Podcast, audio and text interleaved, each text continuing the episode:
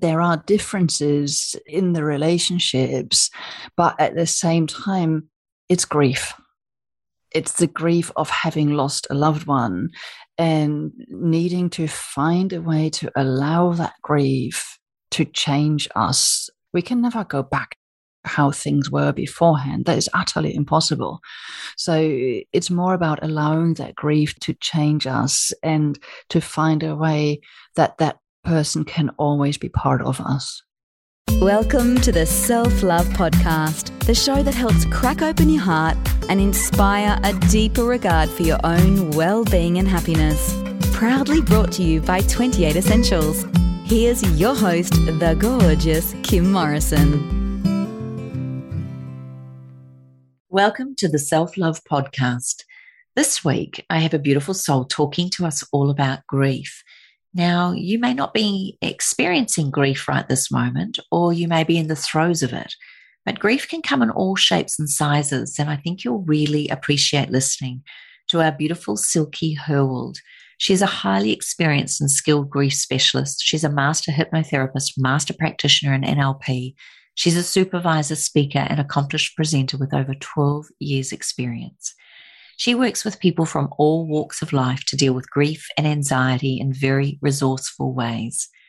She presented her unique Grief to Love framework at the 2019 AHA World Conference to an international audience of psychotherapists, counselors, psychologists, and hypnotherapists. She's mastered the fine art of talking about grief in a light-hearted yet deeply insightful way. Over 12 years, Silky has assisted hundreds of clients through grief and anxiety, worldwide online, in person, and with Grief to Love seminars.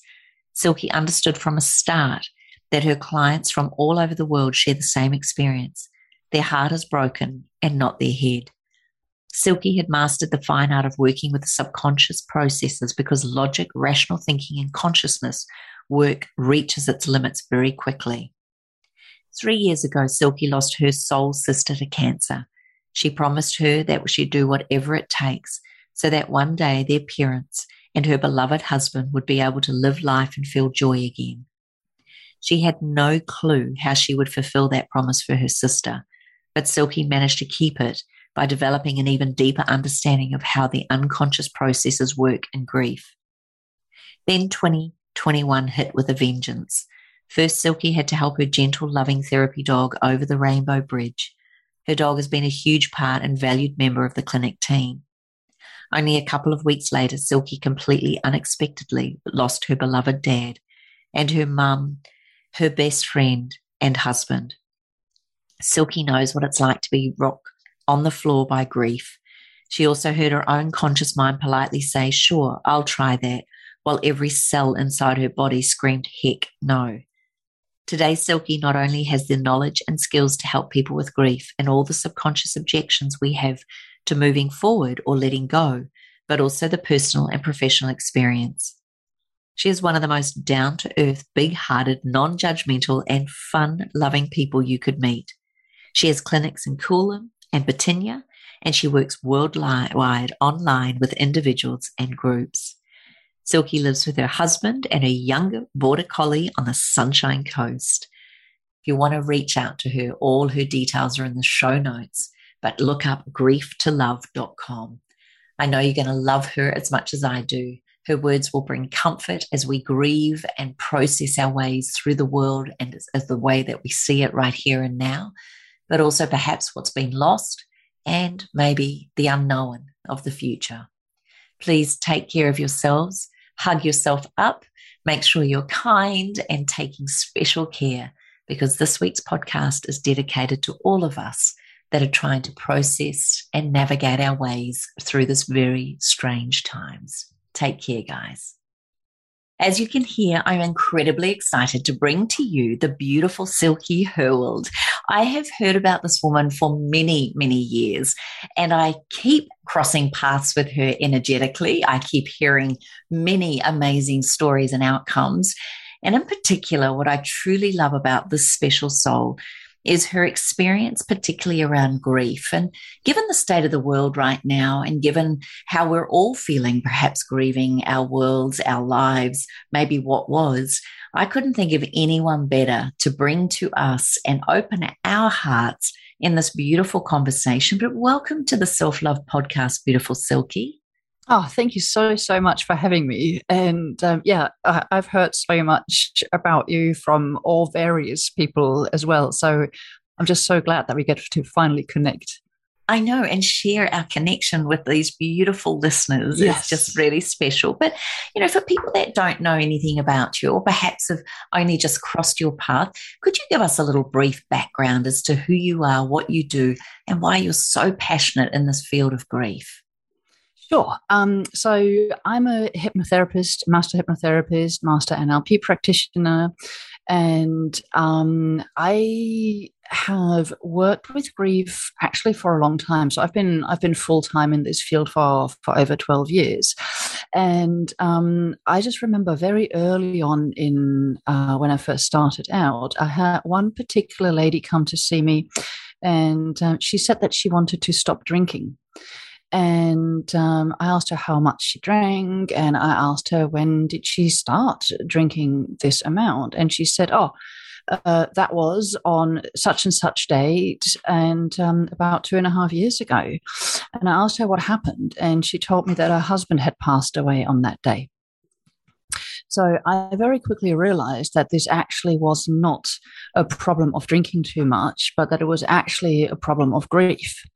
And what had happened was that um, during the day, she was able to hold it together and go to work. But then when she came home at night, um, she just couldn't really deal with all of the emotions and um, started to to drink as a as a coping mechanism very much, and it just became more and more.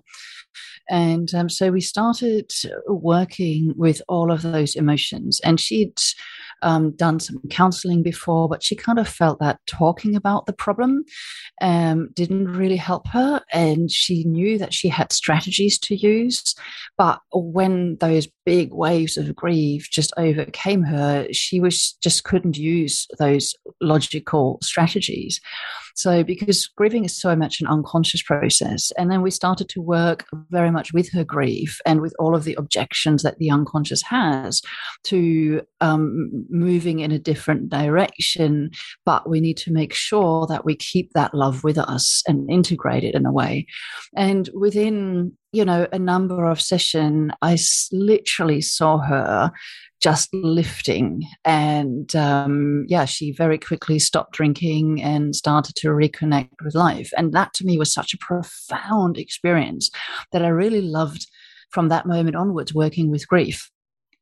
And um, so specialized in, in grief and helped a lot of people. And um, then three and a half years ago, uh, my own sister died to cancer. And we had essentially been watching her die for about a year, year and a half. But of course, you know, there's always hope. So um, you always think that next treatment is going to help. And um, till the very end, we didn't actually believe that she was going to go um, when it was so plainly obvious that there was actually no hope. And um, somehow I had promised her that I would make sure that our parents, mum and dad, and her beloved husband of over 25 years were going to be okay. And I had no idea how I was going to keep that promise, but I just kind of had to.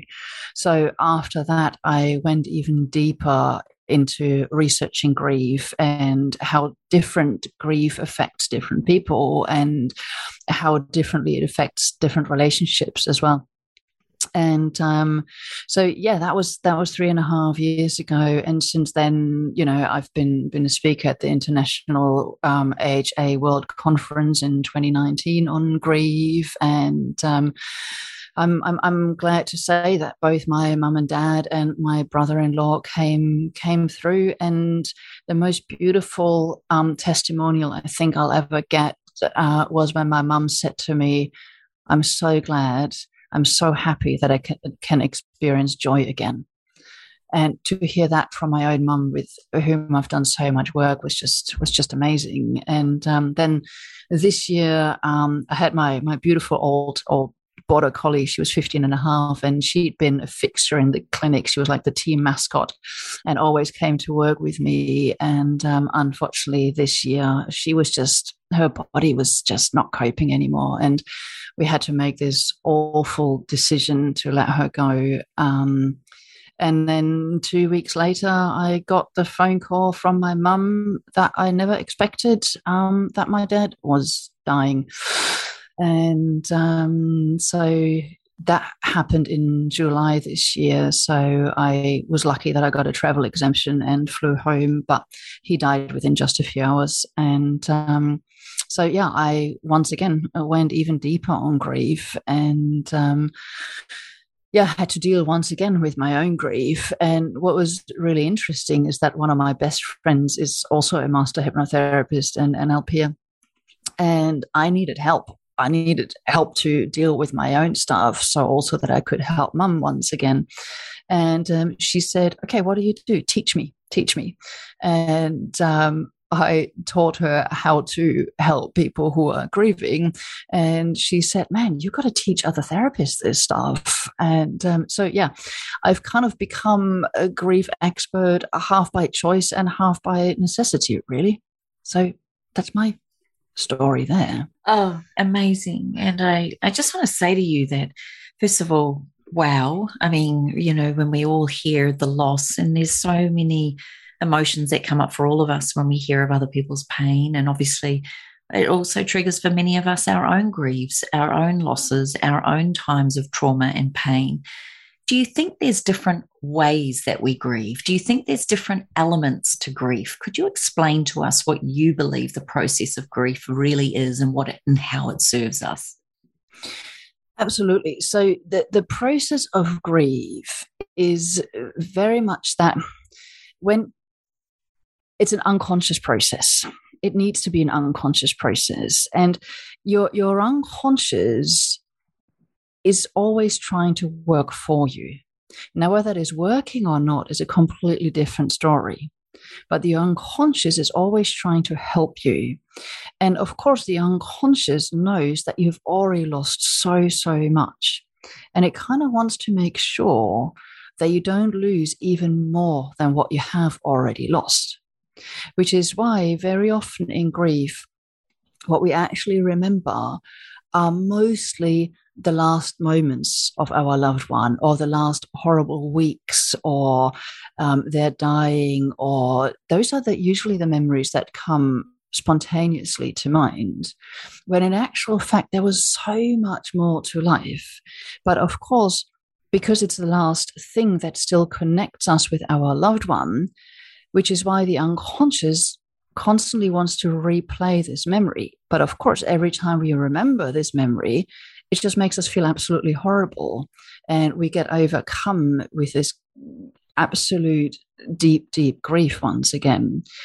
So, because the unconscious is actually trying to fulfill a positive intention, then once we can help the unconscious find a better way to make sure that we actually keep all of our memories that we can access them spontaneously.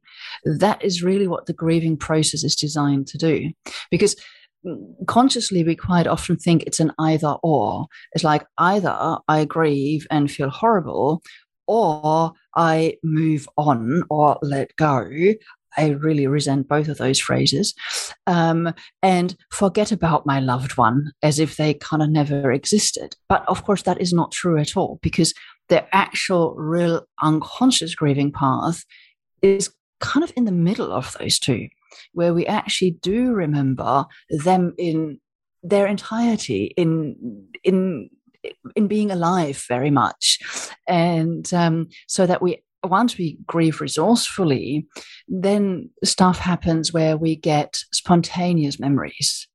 I was I was working with a with a lady online, and um, I received an email from her and she said, Oh, I was just driving past this um, golf course And all of a sudden, I remembered how about 30 years ago, on one of our first dates, my husband took me to, um, to a driving range. And it was utterly hilarious. And she said, I haven't thought about this memory in a very, very, very long time. But as long as she was rocked by grief and could only remember the the horrible times, that memory was completely gone. But through that that grieving process, she was then able to have spontaneous memories of him in a way that actually put like a smile on her face. And that's very much what the grieving process actually designed to do, is so that we can remember our loved ones. Like in, for example, in the same way that you might remember I don't know, maybe a, a, a particular teacher who you you really loved. Um, you've got no idea whether that person is still alive or where they are or whatever. But when you think about this person, you kind of get a smile and a warm feeling. And that is, for me, this ongoing connection where when we grieve resourcefully, we actually still have this this ongoing connection, which is why I call it to go from grief to love, because we can still feel a loving connection to our deceased loved ones. It's a very beautiful process that you talk about. And I know myself with my own grief over the years that that smile, that warmth, that feeling of going from grief to love is actually incredibly empowering. And if anything, you feel closer because the yes. hardest thing about loss is people say time moves on, you, you know, it gets easier with time. And I'm not sure I've agreed with that over time because to me, it's just like the days get further and further apart that I actually experience their company or themselves, or even if it was a pet. And so I find that uh, I'm really curious around that line between the the grief and feeling horrible and the move on to let go. I really it's the first time I've heard someone explain that, and I think being in the middle of those two is where I feel most comfortable. Yeah. yeah. One of one of my beautiful friends, her dad, um, when he lost her mum, um, sorry, his wife, her mum, um, he said, I've, I've never heard him. He's only just passed away, actually, himself in his 90s. But for the 20 odd years that I knew him, I never once heard him say he missed Jan, he wished she was still here. I could see that. But what he would say is, I was married to the most amazing woman for 49 years. Oh, Jan was amazing. And I must admit, I watched Danny, my husband's mother, do this when we lost her beautiful daughter, Danny's sister, to suicide. And I never once heard her say anything around. I knew she was grieving. I saw her cry, and there were moments. It's not that she denied herself that, but she would say, Oh, I knew the most beautiful woman for 36 years. Yes. And it brought such comfort to all of us. Is that easy to do, or do you think that's a process by being in that middle road that allows you to be in that space? I think um, there is a little bit of predisposition in people, so that people who already have the ability to do gratitude really well, to live gratitudinously and always notice the good things, they get there faster than others um, because really what both of those people are doing is they're expressing how grateful they are for having had that wonderful life with this other person. And they are really focusing on that. But of course that doesn't diminish their grief but they have that ability to kind of go oh my god how lucky am i? So many people never get to experience this this love that we've shared. And they they start to focus a little bit on that and um, but everybody else can also get there pretty much by rewiring um, at an unconscious level how we remember the person and what the brain automatically wants to be paying attention to. Yeah, that really makes sense. And so when you let's, let's just take it down a step and just when someone grieves, whether it's loss of work, loss of health, loss of a loved one, loss of a life that they thought that they had or whatever. What are some common responses to grief? So I think it depends uh, very much on the person. Um, and um, some people are just overcome with incredible sadness and um, you know i think after all my losses i think the first time when, when my sister died and um, i had people say to me you know oh sometimes that grief just rocks me and and throws me to the floor and i just find myself weeping on the bathroom floor and after my sister died i kind of went like oh now i get it I really get what you meant with that.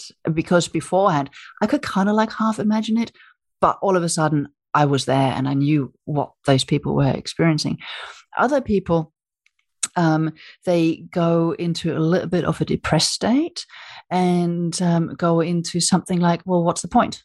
what's the point of doing anything if everything kind of ends whether that is you know the loss of a job or the loss of the life that we once had or the loss of the loved one um that it's a bit like what's the point what's even the point of getting out of bed if everything ends in the end anyway.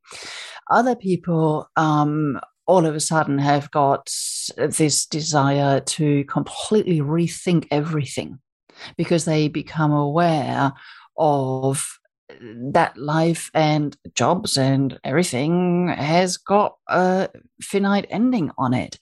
And um, all of a sudden, they just need to rethink Am I really doing with my precious time what I want to be doing? And sometimes it produces like a zest for life. Um, so the responses some people get get really um, angry or lots of people get very very anxious as well. And um, they constantly think about what if this what if that or they go either into the future how i'm going to handle this or they go into the past and pretty much beating themselves up and go i should have done more. I should have done this. So guilt is also a huge part of grief. And i think really the emotions in grief list any human emotion and it can be there in grief.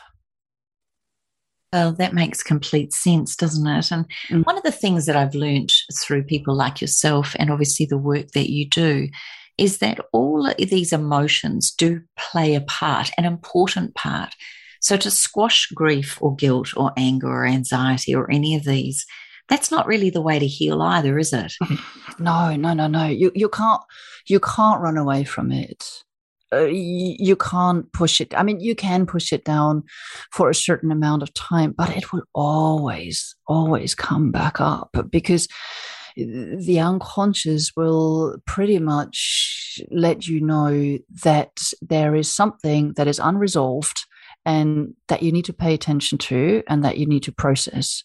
And um, yeah, when people push it down, run away from it, you know, this thing about when people, I don't know where that came from in our society that people almost say and applaud somebody and say, Oh, she's so strong. Look at her dealing with her grief. It's like, that is not dealing with grief at all. That is just pushing it away and soldiering on and getting on with it. Um, but that is not actually grieving. No, and I think that's really challenging to even know. What about, I mean, when we're in the throes of it, it this, you know, there's that beautiful saying when emotions are high, intelligence is low. It's not like we always do the best work within ourselves when we're incredibly emotion, emotional and volatile. But what about for someone watching someone in grief? Is there certain rules that you've made or created or certain things in your heart that's that can give people guidance if they're watching someone else in grief? Yeah, um, because I think as a society, we don't really know how to grieve. We're really bad at it um, as a general rule. Because, of course, we have been trained since we were little um, that we always need to cheer somebody up. We need to be a good friend. We need to help the other person. We need to somehow, you know, make it better for them. But, of course, in grief, apart from bringing the deceased loved one back, there's really nothing anyone can do. And so those so that's why I think it is so difficult for our society to help somebody who's grieving resourcefully. And the best thing to do is really just to be there. Don't try to fix it. Don't I think the worst thing anybody could ever say is at least. Anything that starts with at least, please don't go there because um, I think the only person who's allowed to say at least is the person who is grieving. Um, and I think the best thing to do is just be there, listen to their story, and also ask the person um, how how can I support you? Chances are in the beginning, the person is so overwhelmed, they wouldn't have a clue. They don't know. And then just some really simple task, as in, all right, I, I went shopping for you. Um, can I vacuum the floor for you, or you just rock up and do something, or you bring food. Um, just those really, because everything is so overwhelming in the beginning that all of those simple tasks, they're just so, so difficult to do. And when somebody actually just does it, it is really helpful. The other thing that a lot of people do is just, oh, call me if you need anything the person who's grieving, they don't even know what they need or what they could possibly need. So it's about thinking about the your or the person grieving, just kind of going, okay, what do they like? Or to just say, hey, I'm coming over and um, we're going to have a cup of tea together. Or come on, we're going to go for a half hour walk. And um, to just be there and always give them the option. And if you if you don't want to see me, that's okay. Let me know. So to always give the grieving person the, the chance to back out. I also found when we were we all had young babies and one of our the girls in our group, she just got the news one night that her husband at 35 had passed away, had a heart issue that no one knew about, he didn't know about, no one knew. And to watch her, a mother of a one year old, and us with between three and six month old babies, it was the first time we'd all actually considered life insurance, what does it look like when we die? Because in the early 30s with a new baby, you're not thinking, you know, no. ever dying. And we watched this beautiful soul go through this, and it was harrowing, I have to be honest. And, you know, like you say, I don't think any of us do grief well, but it was harrowing to watch her.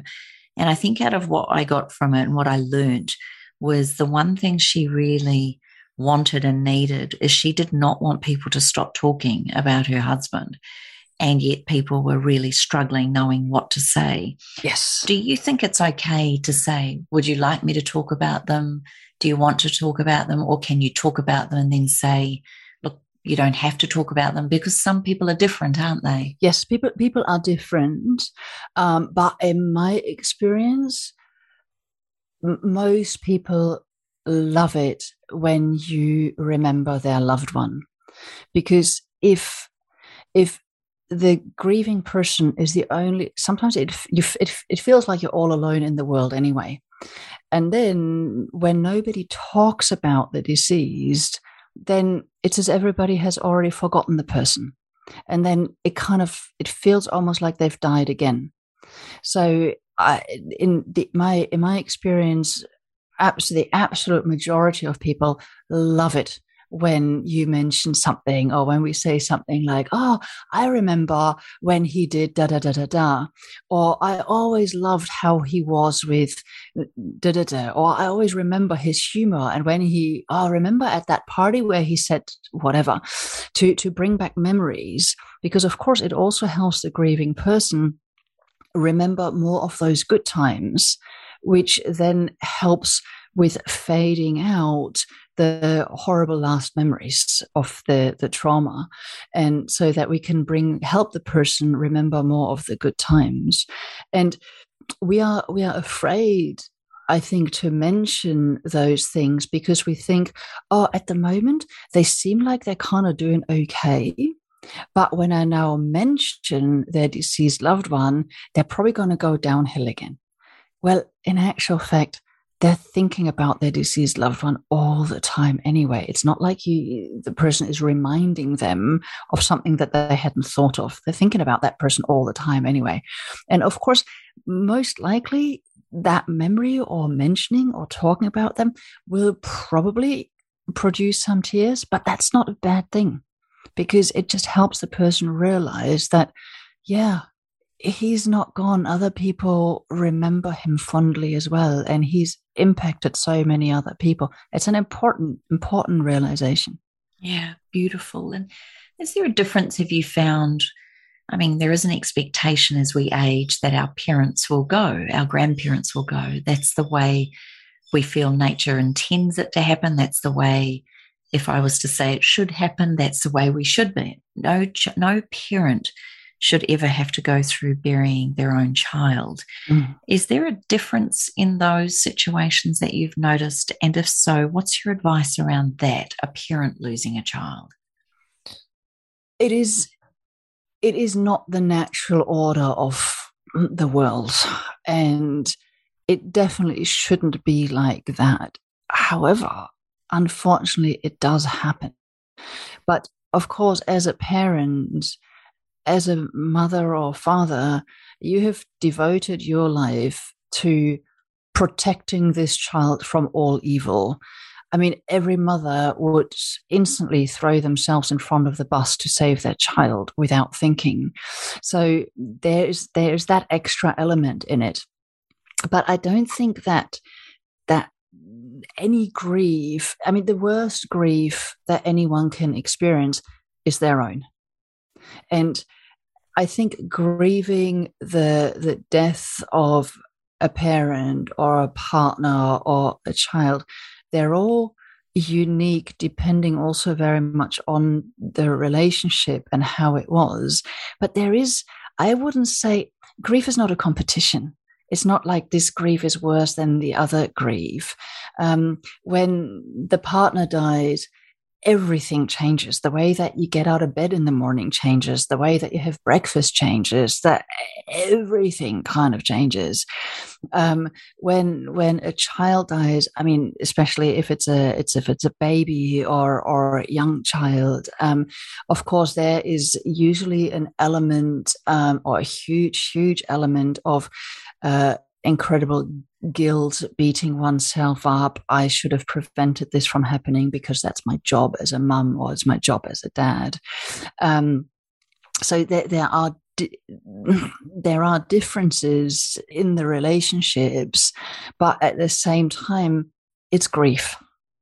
It's the grief of having lost a loved one and needing to find a way to allow that grief to change us we can never go back how things were beforehand. That is utterly impossible. So it's more about allowing that grief to change us and to find a way that that person can always be part of us. Let's talk then now about the loss of let's go into the into the world right now, Silky, where the world has changed in the last hmm. two years. And I'm finding many are grieving the loss of what they thought was freedom or grieving what they thought was individuality or grieving the fact that they can no longer or have to do certain things. How are you finding the world right now? And what's your advice in supporting us all to get through these times? Well, it is incredibly challenging um, for everybody. And um, I think in the past, we always had a sense of certainty. We always felt like we were in control to some extent. But I think that has always been an illusion. Um, we never, if we're completely honest, we never knew what was actually around the corner. And um, now I think it has just become very, very obvious to us that we don't have that certainty. But I think that in the past we have allowed ourselves to be lulled into a false sense of that. And um, it's become more more obvious now, and of course, with with all of these changes that are also happening at an incredibly rapid pace, it's I think when the brain loves familiarity, and um, whenever there are changes, it takes a little while to adjust. And then it kind of feels like we've just adjusted to this new reality. And whoa, now it's changed again. And I need to adjust again. So that's why um, I think a lot of people feel like they're constantly on the back foot and that life is just at this incredible fast pace because by the time I've adjusted to the new reality, the new reality has changed again. And I, planning anything is just incredibly difficult at the moment. So, of course, there is there is so much grief about mm, pretty much losing life as we once knew it and in in in grief it always comes down also to to our values and finding a way that we can still live those values and that we can still share the values in in a way that works now and into the future. And our values are really i mean people always think that they are this this abstract construct but we actually live our values by just doing the things that we love doing and that could be you know going for a walk on the beach or going overseas or spending time with loved ones and so on and so forth. And of course when these then we can't express those values or we can't live it in the way that we're used to then that is a huge adjustment phase.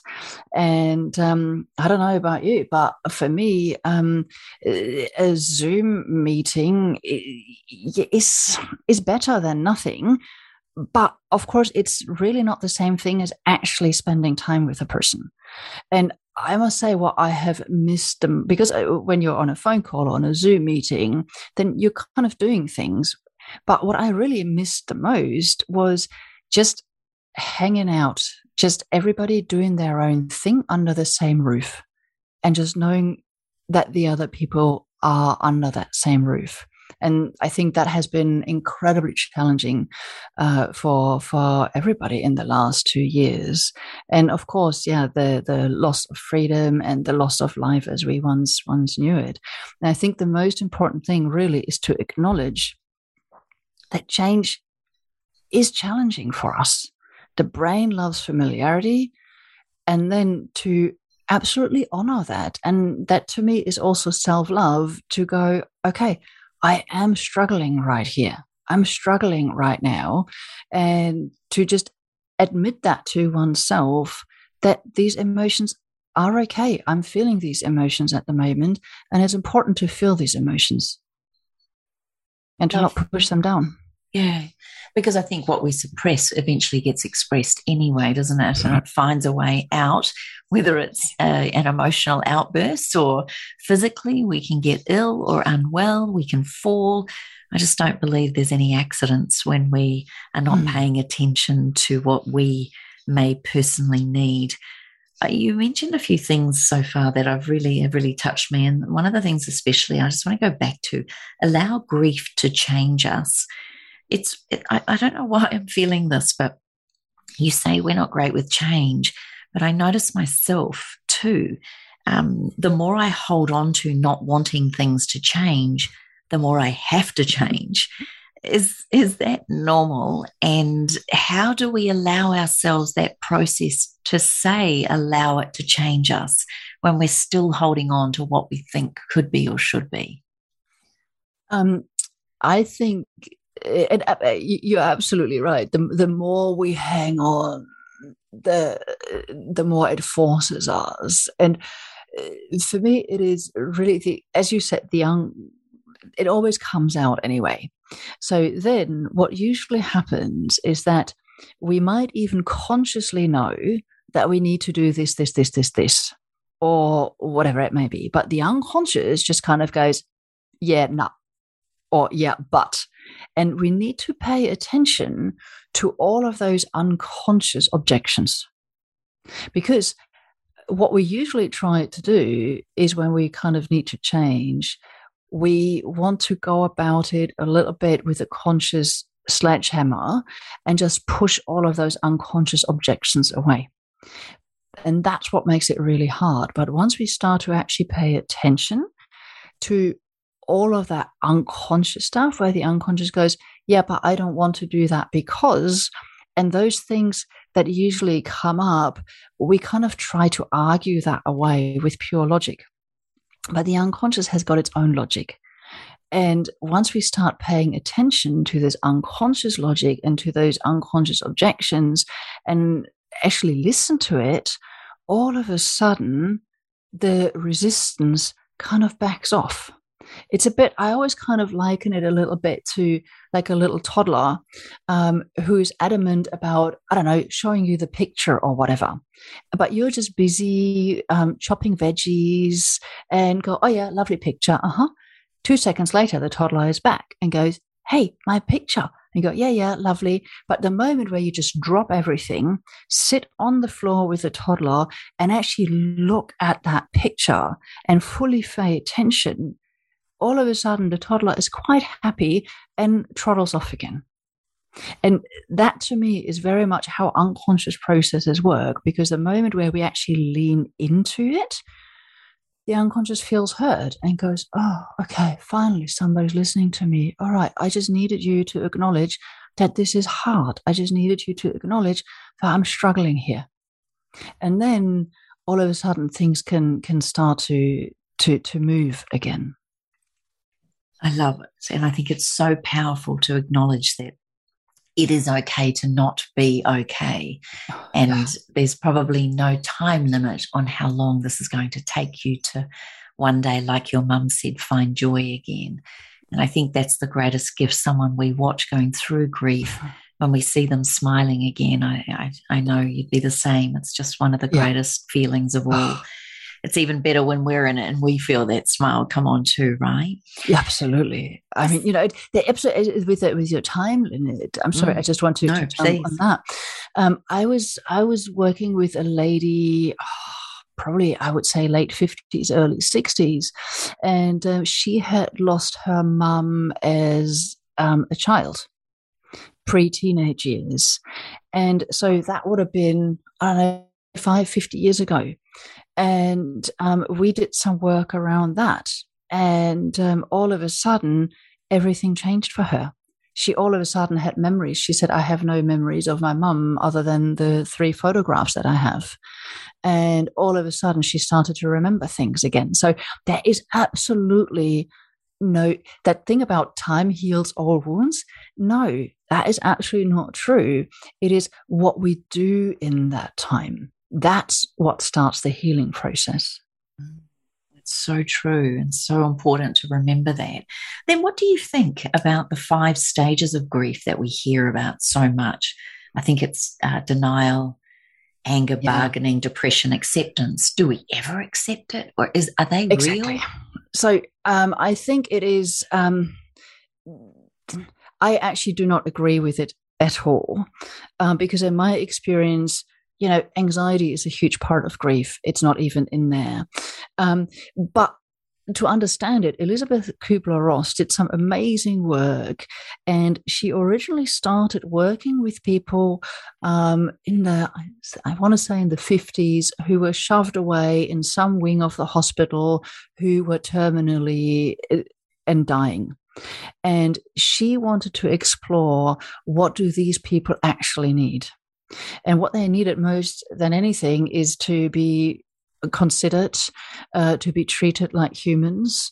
And um, then she came up and realized that everybody who is dying is going through these five stages of denial, bargaining bargaining is you know everything as in like i'm going to change my diet or for people who uh, are very religious they might go okay if god allows me to heal i will do whatever. Um, and then anger depression and then acceptance. So acceptance of my own death that will happen very soon. Some people get there weeks or months before they die. Some people get there in the last second. And that's how actually those five stages were originally men's. And then she did some follow up work and they try to apply this to grief and grieving. But the, those stages were not meant to be linear. And of course, as you would know, Kim, you can go through all of those five stages in three minutes and go through them again. So they I don't agree with those five stages at all because that is just one model. Unfortunately, it's a really well known model. And I've I have seen lots of people who have come to me or found me online and um, who said, I've been through all these five stages and now I'm still again in this stage. Um, does that mean I'm failing at grieving? I'm like, no, no, actually not. Um, you're doing really well with grieving and let's just do it differently. Nice. Yeah, I can imagine. I would love to know more about then the other part that you've mentioned anxiety. Now, anxiety tends to be linked to the fear of the unknown or the fear of what could happen or what will be or what has been. How is it in this day and age? We are now, I mean, I don't know about you, but the statistics I'm seeing is that anxiety, depression, and sadly suicide is is trebling, quadrupling at the mm-hmm. moment. What is causing that anxiety and then perhaps depression? Like, what is happening at the moment, do you think? I think that um, for for one, um, so anxiety is very much a learned response. So we can learn it. Um, we usually learn it as, as, as children, and we can learn it from a grown up. Um, for example, if I grow up with somebody who always is, "Oh, honey, be careful! Don't go so close to the edge. Be careful, you might fall." "Oh, honey, do don't don't do that. Be careful! Be careful! Be careful!" Then, as a toddler, I kind of go, "Oh, I didn't know why that would be dangerous, but the way that you're freaking out, whoa, I better be afraid of that from now on." Because as children, we just copy the the behavior of the grown ups. So I think that is one one side to it the other way that we learn anxiety is through what we call a significant emotional event, where all of a sudden something happens and we learn to now be afraid of this this thing. Um, and then, of course, also as a society, um, when kids are not allowed to climb trees anymore because they could fall down and break an arm, or we don't allow them to do this or do that, or da da da da da. They don't actually get the resources to deal with those scenarios. And um, I think we have kind of become a little bit of a society of mollycoddling um, our children and ourselves a little bit too much so that we actually mm, don't remember that we actually have incredible resources because i mean the only reason that we are having this chat here today or that our the listeners are listening to this is because every single one you have the resources that you need to get through whatever has happened in your life because you're here today. So obviously you have exactly the resources that you need to deal with whatever. And and if you don't have them, I can assure you you're going to find them. And that can be incredibly challenging.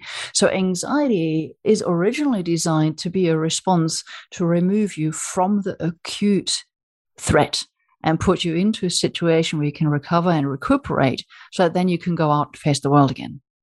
And um, I think we kind of need to come back into realizing that in actual fact, we are incredible resourceful as human beings. We are incredible adaptable. We can deal with so much more than we think we can.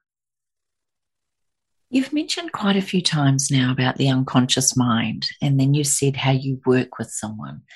How do you tap into that unconscious mind and get past that critical factor, that critical part of the mind not wanting to believe what you're doing or saying? And I guess I'd love you to lead us into the power of what hypnosis is all about. Mm. So, yeah, absolutely. Hypnosis is a completely naturally occurring state of the brain. The brain goes into a hypnotic trance many, many, many times during the day. It's very much like when you're driving a car and after 10 minutes you go, Oh, how did I get here? Did I did I stop it? those lights? Hmm, can't remember. That was just means that your conscious mind was thinking about whatever it was thinking about, while your unconscious was fully focused on the job of driving. You see in in children when they're standing on the front lawn, quite often with their mouth a little bit open, and they're just kind of staring into space. At that moment in time, they're just in a hypnotic trance and absorbing all of that information. So, how do we get around it? Um, first of all, all hypnosis is self hypnosis. And um, the unconscious processes information very differently to the conscious mind. The unconscious processes through stories, through metaphors, through symbols. And um, the conscious mind is more of that logical part. And I, when I think about it, I quite often think about it in, in, in terms really of the brain and our human evolution. As humans, we've been on this planet for a really, really, really long time. But we've and we have communicated through taking each other by the hand and pointing at stuff through maybe making grunt noises or by doing cave drawings. And language has only been part of us for a fairly recent number of years. So the unconscious is more that old part that of course, understands symbols, that understands stories, that understands being taken by the hand and pointing at something. And the logical part of the brain, that's the language part of the brain. And that has only come into play in the recent, whatever, 50,000 years or whatever it may be. And um, so we get around that conscious bit exactly through using the language that the unconscious understands the best and that is symbols and metaphors and stories. I love it. And when I am and put into those situations, what I love most about hypnosis is you don't know what's coming, you don't know what's happening. And then when you get prompted by a beautiful practitioner like yourself, all of a sudden you see something, and then we go, Oh, why did I see that? I don't know. It doesn't mean anything but even a fleck of dust on a carpet can mean something. There's always something that means something to you. And your unconscious mind, I'm imagining, is telling you something. Yes. Do you have you found or ever had quite profound situations happen with hypnosis? And why I'm asking this is um, we know that there's stage hypnosis as well, which is quite a different type of hypnosis. But how do you know someone is hypnotized or in that state of trance? For me, it is incredibly obvious. There are there are changes to the face. There are um, little twitches of different muscle groups. But you know, it's I I remember I was standing at, at the ocean somewhere, and um, I said um, to somebody, "Oh, is the tide coming in or is it going out?" and there was like an old fisherman and he just looked at me like I was from a different planet. And he was like, uh, it's just turned and it's starting to come in again. And it would have turned about 20 minutes ago. He just looked at the ocean and he instantly knew. So, uh, or when you ask a sailor and they can actually tell you that there's a current running that way or, or whatever it is. Um, so to me, it's just incredibly obvious um, when a person goes into hypnosis, how deeply they are into in hypnosis. And stage hypnosis is is great, and it's it's it's great fun, and um, but of course there is a premise behind it that makes it work. Because if you go to stage hypnosis show, without a shadow of a doubt, you know that the people who end up on stage will be doing funny things in front of the audience. And of course, then the stage hypnotist comes on stage and says, Who wants to be the star of my show tonight? Who wants to be my willing volunteer? And then you get three groups of people. You get the ones who are going, yeah, yeah, pick me, pick me, pick me, pick me, and they're gagging for it. Then you get the ones who are usually egged on by a loved one. Come on, you want to, and they're a bit tentatively putting their hand up, so half up, not really up. And then you've got the third group of people who are almost sitting on their hands and looking at the floor, kind of going, I'm not even here. So of course, the stage hypnotist is only ever going to pick the first ones, the ones who are gagging for it, who are going, yes, I want to know what this is like because they have given him consent. They don't know exactly what they're going to be doing once they're on stage, but they've given him absolute consent. Whereas the other ones have given him not really consent. The, the last group is a clear no, and the middle group is a conscious yes, maybe, but an unconscious definitely no. And um, so, of course, then he's got complete consent. And so he's got a willing volunteer who really wants to participate in the show. And I work as a hypnotherapist, so I always assume consent from every single one of my clients that they actually want to experience hypnosis. I heard an interesting statement made not long ago about from another hypnotherapist who said, actually, our job is not to hypnotize people. Our job is to unhypnotize people. Yes. Correct. get them out of their trance and get them into a better trance. That's right. So if we if it's based on different significant emotional events that have occurred in our lives that trigger us to have the same behavior, the beliefs, the same memories, the same recurrences, and it creates a state, physiology, and then our behavior. How can hypnosis, and do you believe hypnosis can fast track a new wiring so that we can actually have another event that could be in the past triggering, and yet we find a new way to rewire? Is that what you're saying? Yeah, yeah, pretty much. Um, and um, so, quite often, like especially with traumatic events, um, when we relive that traumatic event, we always get stuck in the worst bit of the event. We don't actually get to the point where that particular part of the event is over and where we somehow realize that we've actually survived that. We're only stuck in that bad bit.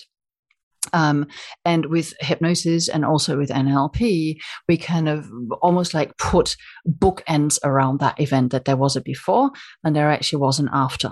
And once we can bookend the whole thing, it almost helps then to go, okay, that was one thing but then there was something else afterwards.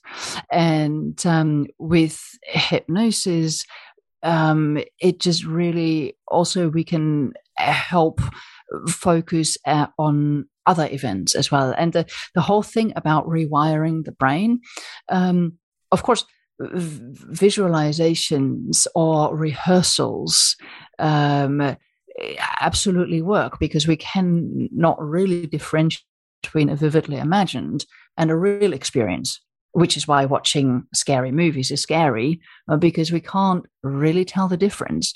And it is exactly the same when we use hypnosis to rewire the brain that we do rehearsals in hypnosis of the wanted behavior so that that helps create those neuro- neurological pathways faster.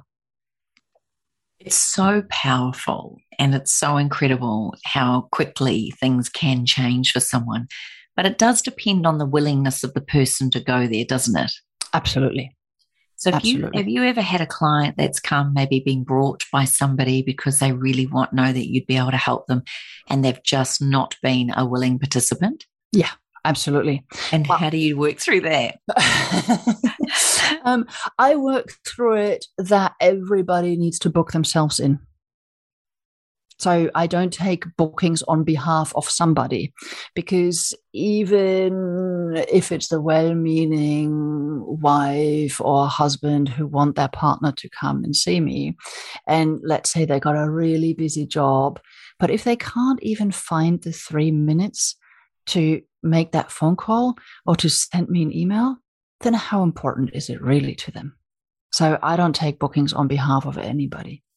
What about though someone whose partner is really in a world of pain or really struggling with anxiety or depression, or a child, a teenager that's really suffering with some sort of mental condition?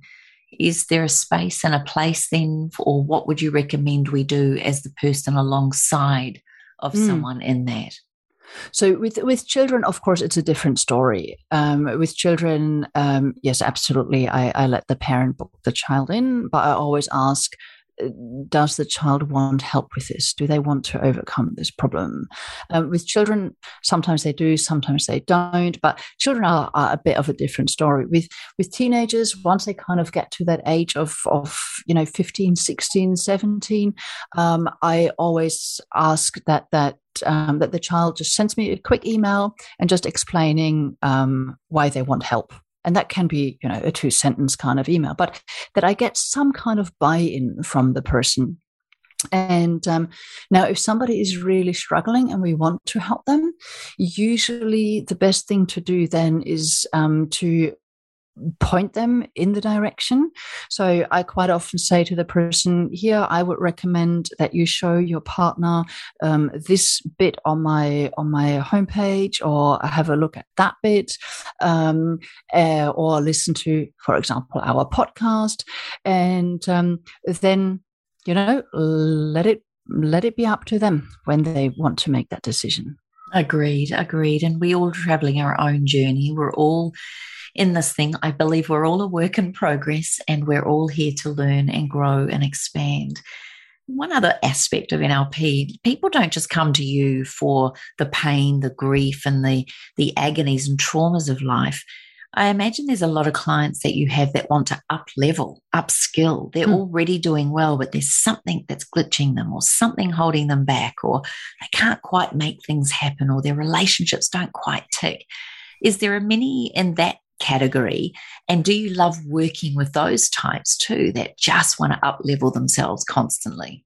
Yeah, absolutely. Yeah, yeah, yeah. I, I have a lot, a lot of clients in that space as well, um, and um, it's it's it's also really great work. Um, and but I must admit that I actually, for me, my biggest reward is when I see relief in my clients when all of a sudden they can breathe easier, or all of a sudden towards the end of a session, they are crying, but they're crying tears of relief that they've got rid of something big. And that doesn't matter whether it's a grieving client, whether it's an anxiety client, or whether it is somebody, you know, who's already doing really well, but they had this one thing that's been bugging them. Um, that giving somebody relief, yeah, that's that's I think why I do it. Yeah, I can I can totally relate to that. I can I think I really hear you on that level. I haven't really wondered mm. what it is why I love it when they walk out, but to see that smile or to see a change in their physiology, their cheek color, their their glow, whatever it is, there's a process and it means that they're moving forward, which is a beautiful, a beautiful allowance that we can give ourselves it really is a form of self love, then doing this work, isn't it? It mm. really mm. is allowing ourselves to clean up, to to move on, move past. Maybe I don't like the words move on either, but to move mm. past maybe the blocks, but also to really acknowledge that you know to love oneself is also also to acknowledge that sometimes life sucks, sometimes yes. life's not great, sometimes we are in the throes of despair, or so it feels like a Mack truck has hit us what is your definition of self love? Wow, what a great question. Um, to me, self love is actually unconditional love. And that is accepting oneself, warts and all, and realizing our humanity. And that as human beings, we are everything but perfect as human beings, we have our strengths, our weaknesses, we make mistakes, and that leads also to a forgiving relationship with ourselves. And you know how we always say treat other people the way that you want to be treated yourself. I yeah, I agree with that. However, I my saying is more along the lines of treat yourself the way that you treat other people because the internal self dialogue that some people have is just horrible.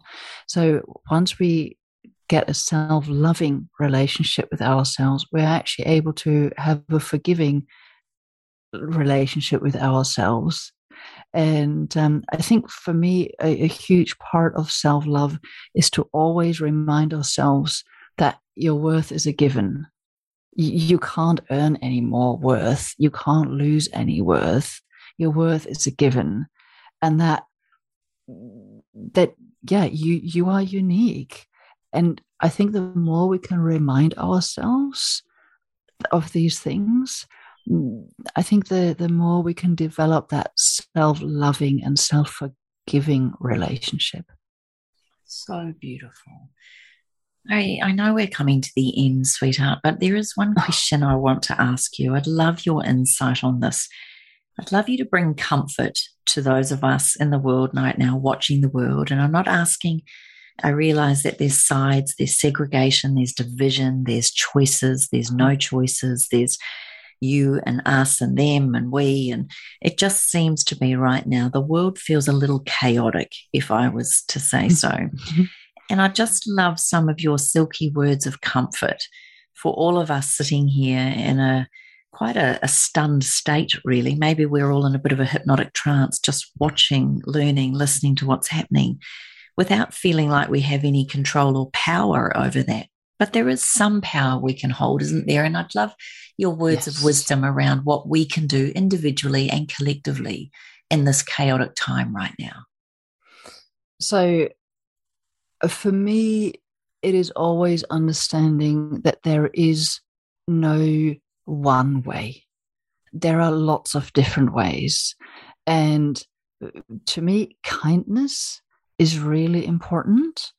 And always wanting, instead of going, this is right, this is, for me, it comes down to curiosity just being curious why does this person think this way why does the person what drives them to believe this um, and that with that curiosity and combined with kindness i think we can really manage this world in a much better way yeah and i think too maybe not i think with that element of curiosity realizing that we don't have to have everyone believe us or agree with us. And therefore, we don't have to go into fight every conversation, perhaps, to get yeah. our side across. And I know for many people who are in this work and the type of people listening to this podcast understand this. But I think it's sometimes the people we're around who don't always give the same respect or the same kindness or the same compassion. How do you suggest people respond not react. How do we respond to those kinds of feeling like we're being, I don't know, maybe ostracized or judged or hurt in some other way? How can we respond to that? I think it is, for me, it is more an understanding that that person just doesn't see what I see. And that that person, they might be wearing something that I would never wear. I would, I would, I, I really would not ever wear that. But you know what? On that person, that looks okay. So it's exactly the same thing to me, having different beliefs or different ways on how to move forward with the state that the world is in the moment. To just kind of go, you know what? It's okay. I can absolutely accept that you are doing this, I don't know, diet or this exercise regime. It ain't for me, but good on you for you doing this it's exactly the same thing. People have got different beliefs. That's okay. Yeah. I think the struggle for many, many people, particularly in the front line, particularly being challenged with um, rules that they cannot change or being punished for being a certain way.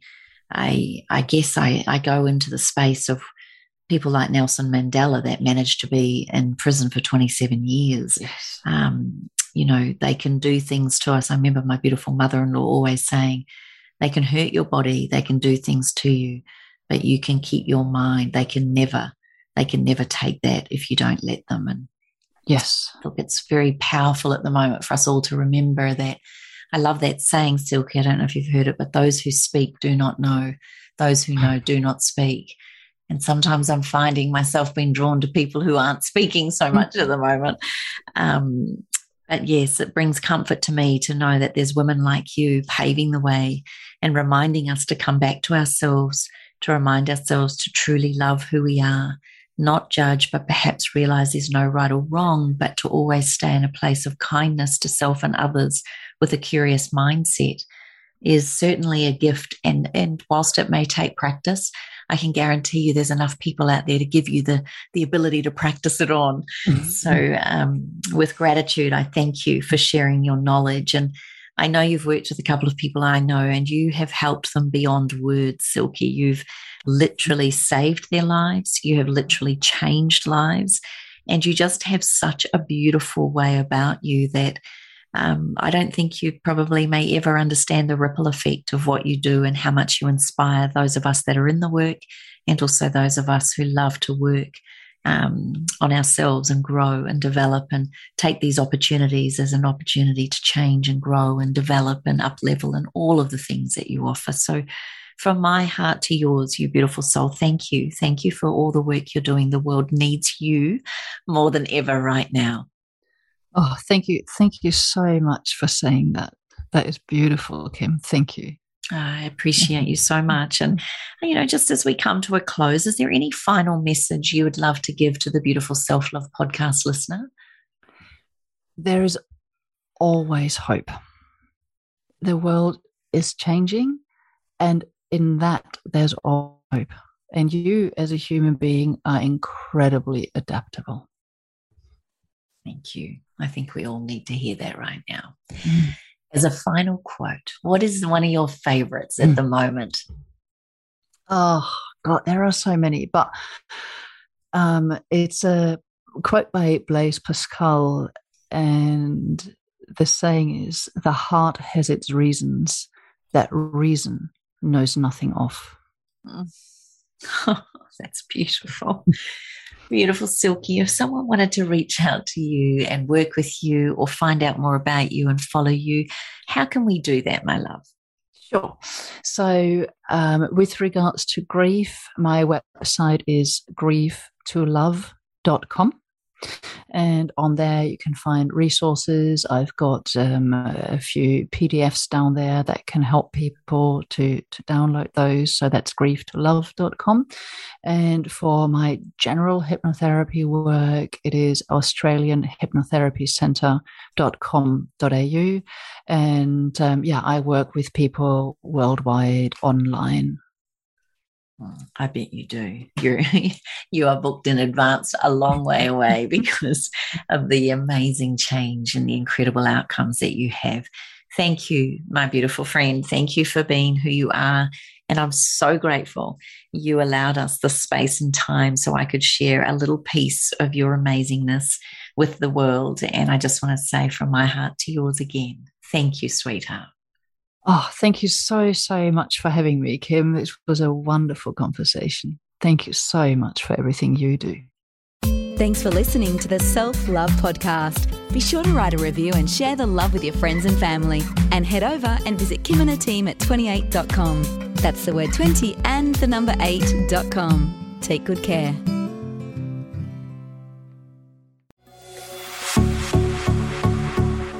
This has been a production of TheWellnessCouch.com. Check us out on Facebook and join in the conversation on Facebook.com forward slash The Wellness Couch. Subscribe to each show on iTunes and check us out on Twitter. The Wellness Couch, streaming wellness into your lives. Whilst the Wellness Couch presenter endeavor to provide accurate and helpful information to their listeners, these podcasts cannot take into account individual circumstances and are not intended to be a substitute for health and medical advice from a qualified health professional. You should always seek the advice of a qualified health professional before acting on any of the information provided by any of the Wellness Couch podcasts.